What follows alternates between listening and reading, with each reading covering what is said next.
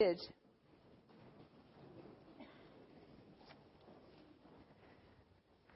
This uh, passage we're going to look at today is uh, found in the letter to the Hebrews. Uh, there's quite a lot in here, maybe that needs a little bit of explanation. In uh, the Greek, it would read not as the first word. Of course, we have to put a verb in there for you have not come, and then a little bit later you will find but you have come. And so there's a very strong adversative contrast in here. Not this, but definitely that. And so to understand what he's getting at, we've got to understand the analogies or the pictures that the author is giving us about the two opposites or the two alternatives and the one into which we have come.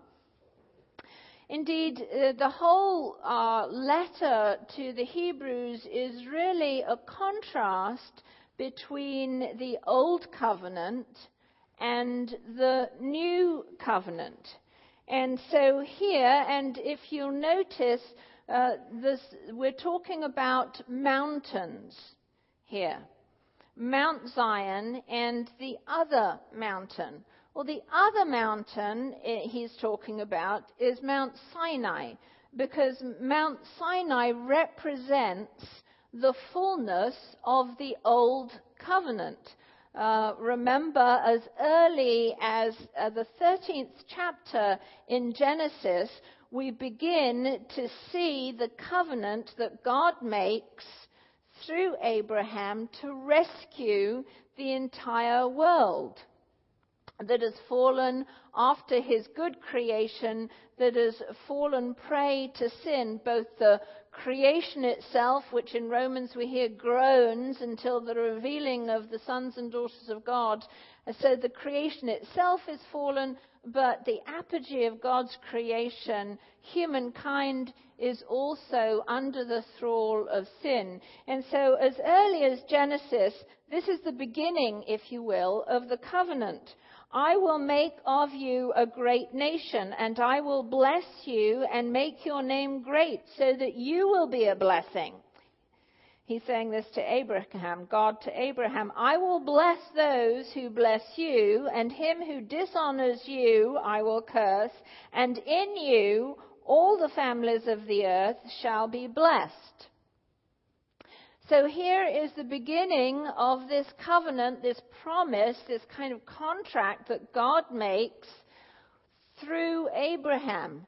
Of course, Abraham's seed, singular, is the one eventually through whom God will do away with or will, uh, will sin will no longer have the power uh, to harm the people and that seed singular is Jesus. But for the old covenant, it comes to its peak on Mount Sinai because Abraham's seed had gone to Egypt to in a time of famine and then eventually they were there for so many years that they came into slavery in Egypt and then of course finally God uses Moses uh, to bring his people out of slavery in Egypt, uh, but they don't immediately enter into the promised land because they don't trust God.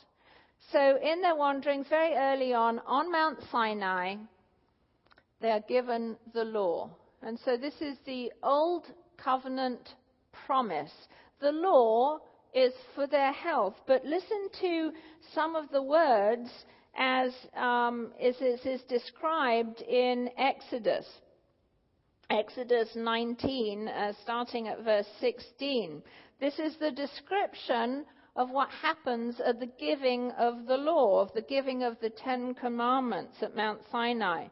Mount Sinai was wrapped in smoke because the Lord descended upon it in fire.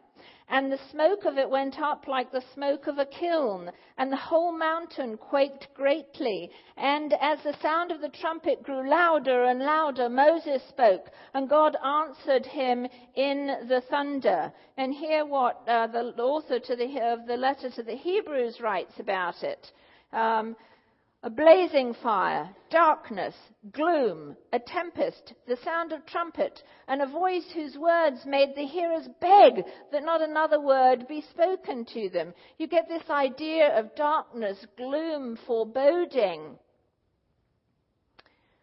That is not the mountain to which we have come. The people were so frightened about the holiness of God that enveloped Mount Sinai.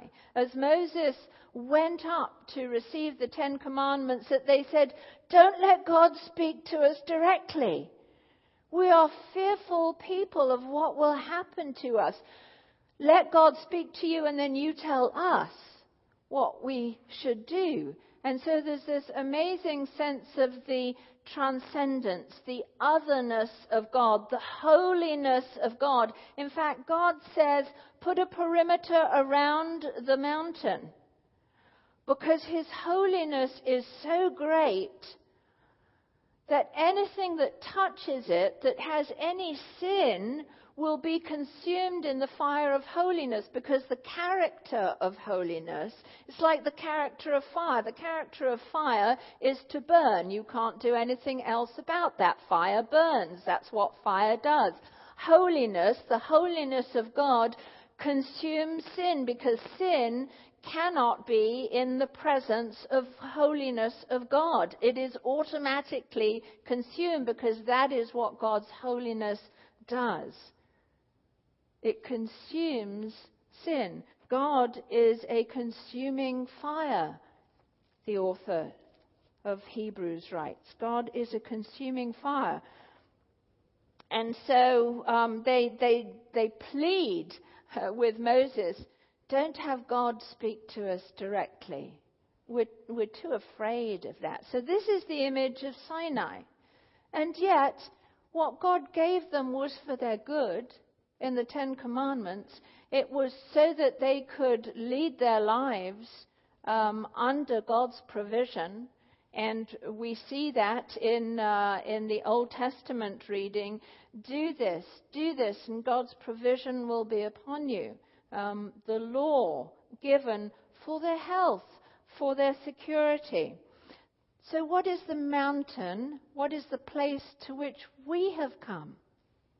We have come to a different place, not a place of darkness and gloom and fear. We have come to Mount Zion.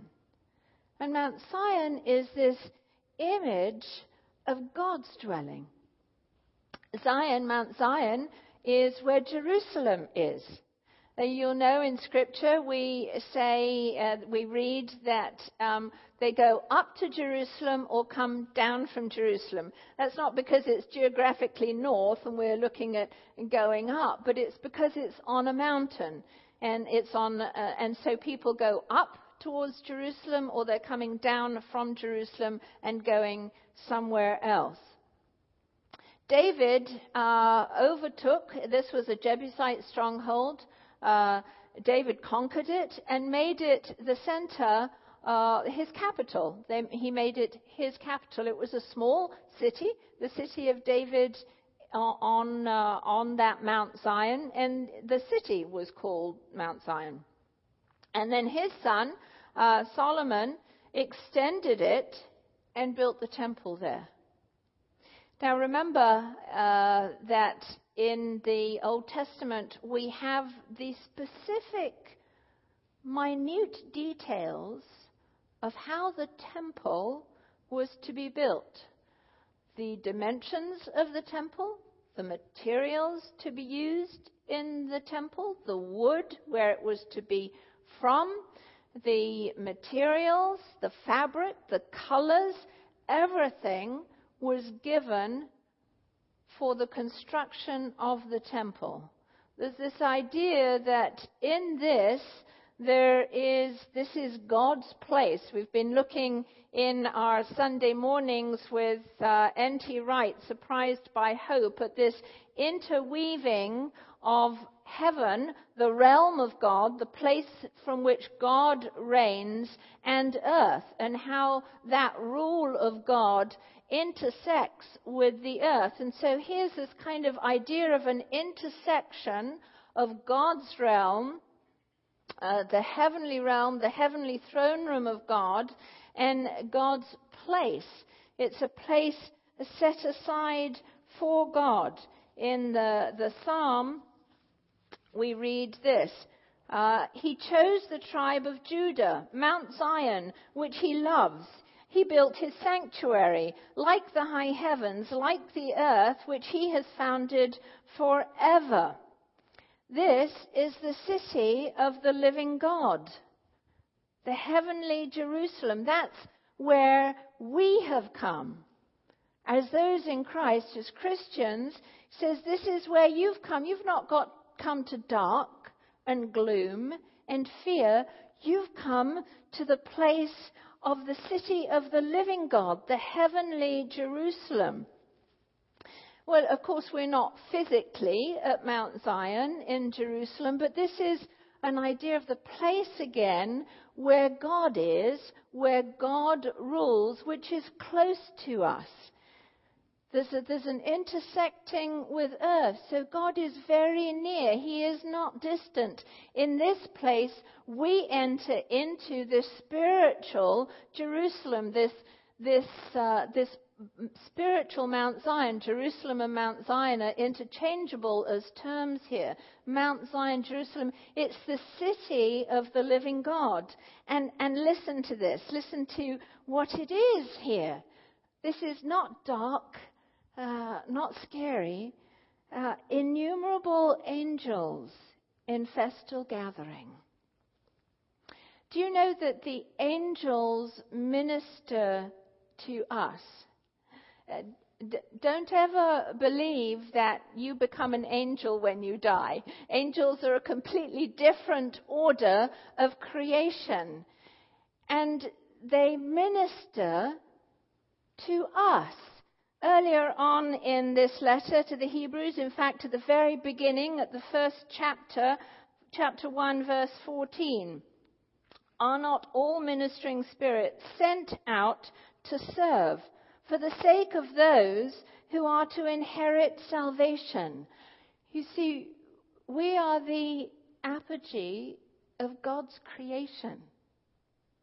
We are the inheritors of salvation and he sends his angels to minister to us. I do not doubt that there are people here who have actually seen them. Oftentimes we don't see angels, but they are sent to minister to us. We, elsewhere in the New Testament, says we will judge the angels. Such is the stature that God has given us as the inheritors of salvation that we will judge the angels. We are at the top of his creation. Not in a sense that we lord it over, because again, we are to be the servants of all and we are given the stewardship of his entire creation. But to us is given the promise, the inheritance of salvation. What else is in this city of the living God? The assembly of the firstborn who are enrolled in heaven. Do you know that in Christ your name is written in the book of heaven? Your name is inscribed in God's book because of what Christ has done, your name is counted already with the saints who are in this realm, not a place, as we were talking about earlier in our class, not a place far away, but a place that intersects, heaven intersecting with earth. Your names, our names, are written in God's book. Remember, when Jesus sends out the disciples, he sends them out and they come back and they're going, uh, even the demons listen to us in your name. Everything was subject to us in your name. And Jesus says, Yes, I saw Satan fall. But he said more than that. More than that. Rejoice that your names are written in heaven. Rejoice. And in this city of the living God is God Himself, the judge of all. Now, last week we were talking about we are not to fear this judgment. This judgment is a good judgment. We see that in the psalm today. In the psalm, we read this The Lord executes righteousness and judgment for all who are oppressed. His judgment is against injustice. His, ju- his judgment is against everything that sin has, has made bad in the world, where evil has come in. That's his judgment. We need not fear his judgment in Christ because in Christ we have the righteousness of Christ. And so those who are in Christ need not fear this judgment. Indeed, we should welcome this judgment because this judgment does away with sin, does away with injustice, does away with all of those things that the enemy of our lives has brought into his original, to God's original good creation. And so there's this wonderful image of the city to which we have come. To the spirits of the righteous made perfect, made perfect again through the blood of Christ you know, yet again, um, you know, Patty and I don't, you know, don't consort on this, but she chooses the songs and we sing them, and I think, oh yeah, the Holy Spirit was working again. Uh, what can wash away my sin? Nothing but the blood of Jesus. What can make me whole again? Nothing but the blood of Jesus. For my pardon, this I see, nothing but the blood of Jesus. For my cleansing, this my plea, nothing but the blood of Jesus. Nothing can for my sin atone, nothing but the blood of Jesus. Naught of good that I have done, nothing but the blood of Jesus. This is all my hope and peace. Nothing but the blood of Jesus. This is all my righteousness, nothing but the blood of Jesus. He says here in this letter to the Hebrews, the sprinkled blood that speaks a better word than the blood of Abel. Abel's blood was spilt by Cain, and from then on the earth takes in this shed blood. And, and sin just spreads through the world. But the shed blood of Christ is so much more powerful than the shed blood of Abel. Because the blood of Christ covers all of our sin. Sprinkled clean. In chapter 10, the author says, We are sprinkled clean from an evil conscience through this blood. It brings cleansing, forgiveness, peace with God to all who put their trust in Him. Through Jesus alone, we have this access. We have come to this heavenly city, to God's place. We have already come in the spiritual realm. We are there. And yet, there is a greater promise still. Again, we've been talking about that. Funny how all of these lections go in with what we've been talking about in the classes as well. But Revelation talks about the holy city, the new Jerusalem, coming down from heaven to earth so that what is now intermingled and yet separate, because God's holiness cannot come without consuming everything at the end of the age, when Jesus returns, there will be a new heaven and a new earth, and God will walk with man because our right, because of Christ's righteousness that is now ours. We will not be consumed by the holiness of God because we stand with the righteousness of Christ. And so that at the end of the age, when Christ returns, heaven and earth will be a new heaven and a new earth that are together. And we will then receive our resurrected bodies. We are not there yet, but we have already come to this heavenly city, to this place, because of Christ, because of who Christ is. But it's not cheap grace, it is grace. It's freely, freely given, but it's not cheap. It requires, as he says in this letter, that we do not refuse the one who is speaking. There is a choice to be made. It requires that we do not refuse the one who is speaking, for if they, that means the Israelites, did not escape when they refused the one who warned them on earth.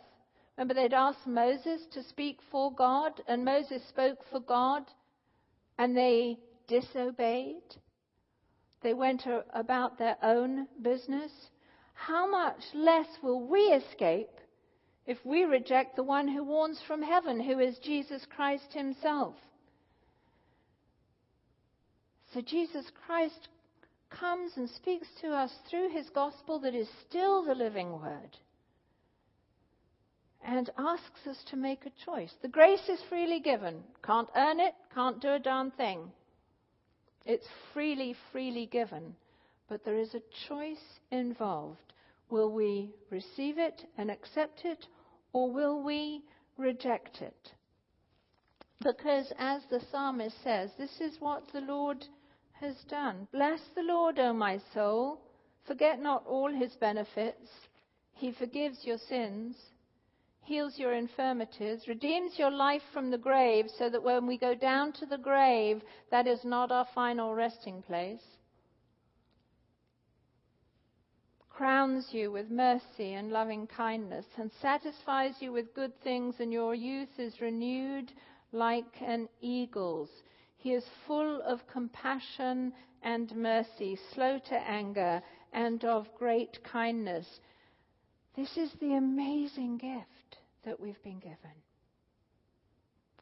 We are the creation for whom he took off glory and came and walked amongst us and went to the cross for us so that we may come to Mount Zion, to the city of the living God. I think we don't always remember the enormity, the immensity of this gift, of this amazing grace that has been given to us. And so the author says, therefore, since we are receiving a kingdom that cannot be shaken. See, the kingdom has already come in with the incarnation. The kingdom is already at work. God's way of being, God's rule, the way God wants the earth to be, has already come in with the incarnation. It's not as it will be, but it has come in, and we are the people to through whom he is going to extend further and further that kingdom. Like in the gospel story, remember? This woman has been bent over for 18 years. Bent over. Unable to stand up straight. And the, uh, the Jews are saying, You shouldn't be doing this on the Sabbath. And, and Jesus makes the analogy, but you untie your donkey on the Sabbath so that he can get water, how much more should I, should not this daughter of Abraham be untied? He says, stand up straight. And on the Sabbath, she is released of 18 years of being tied, of being tied up, whether emotionally or spiritually, that has come out in her physical bentness, or whether it's something merely physical, but he unbends her. That's the kingdom breaking in. That's God's way of life breaking into earth. It's intersecting and it intersects where his people have the faith that he is indeed working in this world through them. It continues in. And so if we have been given this kingdom, which at the end of the age, when he comes and shakes again, like the shaking on Mount Sinai, but this time the heavens and the earth are shaken, and only those things that are of God, God's kingdom, will remain. Those things that we have done, remember, build up for yourself treasures in heaven. It doesn't mean somewhere up there, and it's not a gold hoard. It's those things of kingdom living that we have done those won't be shaken. When the Lord returns, those will remain. So, therefore, since we are receiving a kingdom that cannot be shaken, let us give thanks. By which we offer to God an acceptable worship with reverence and awe. You see, we gather in worship not for ourselves, but to give thanks to God. It's why oftentimes churches also are kind of like a throne room, leading into the throne room of God. We gather together to worship God. And that which we worship, we begin to reflect. So let us be a people who gather to give thanks. Eucharistia, the Eucharist, is a thanksgiving. May we be a thankful people who gather to worship in reverence and awe. In the name of God, Father, Son, and Holy Spirit. Amen.